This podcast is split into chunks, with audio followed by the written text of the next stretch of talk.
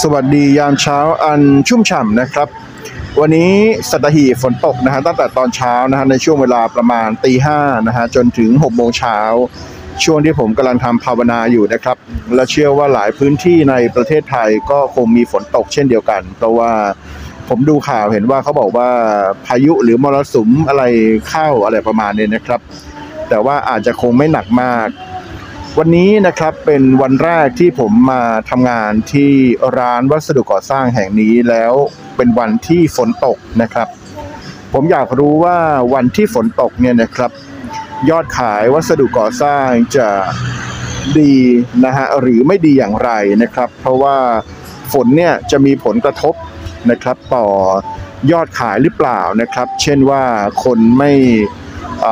คนไม่ทำงานช่างที่บ้านกันอะไรแบบเนี้ยนะฮะก็คือฝนตกใช่ไหมอย่างยกตัวอย่างเช่น วันนี้คิดจะซ่อมหลังคาแบบ DIY นะ do it yourself ก็คือทำเองนะฮะ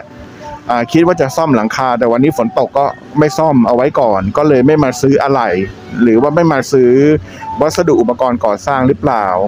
หรือ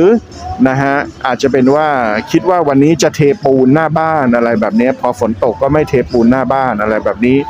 หรือเปล่านะครับ เดี๋ยวก็จะลองดูนะครับแต่ว่าเรื่องของฟ้าเรื่องของฝนนะครับ ก็เป็นเรื่องที่เราควบคุมไม่ได้ อยู่ภายใต้กฎไตรลักษณ์ นะฮะก็คืออนิจจังไม่เที่ยงทุกขัง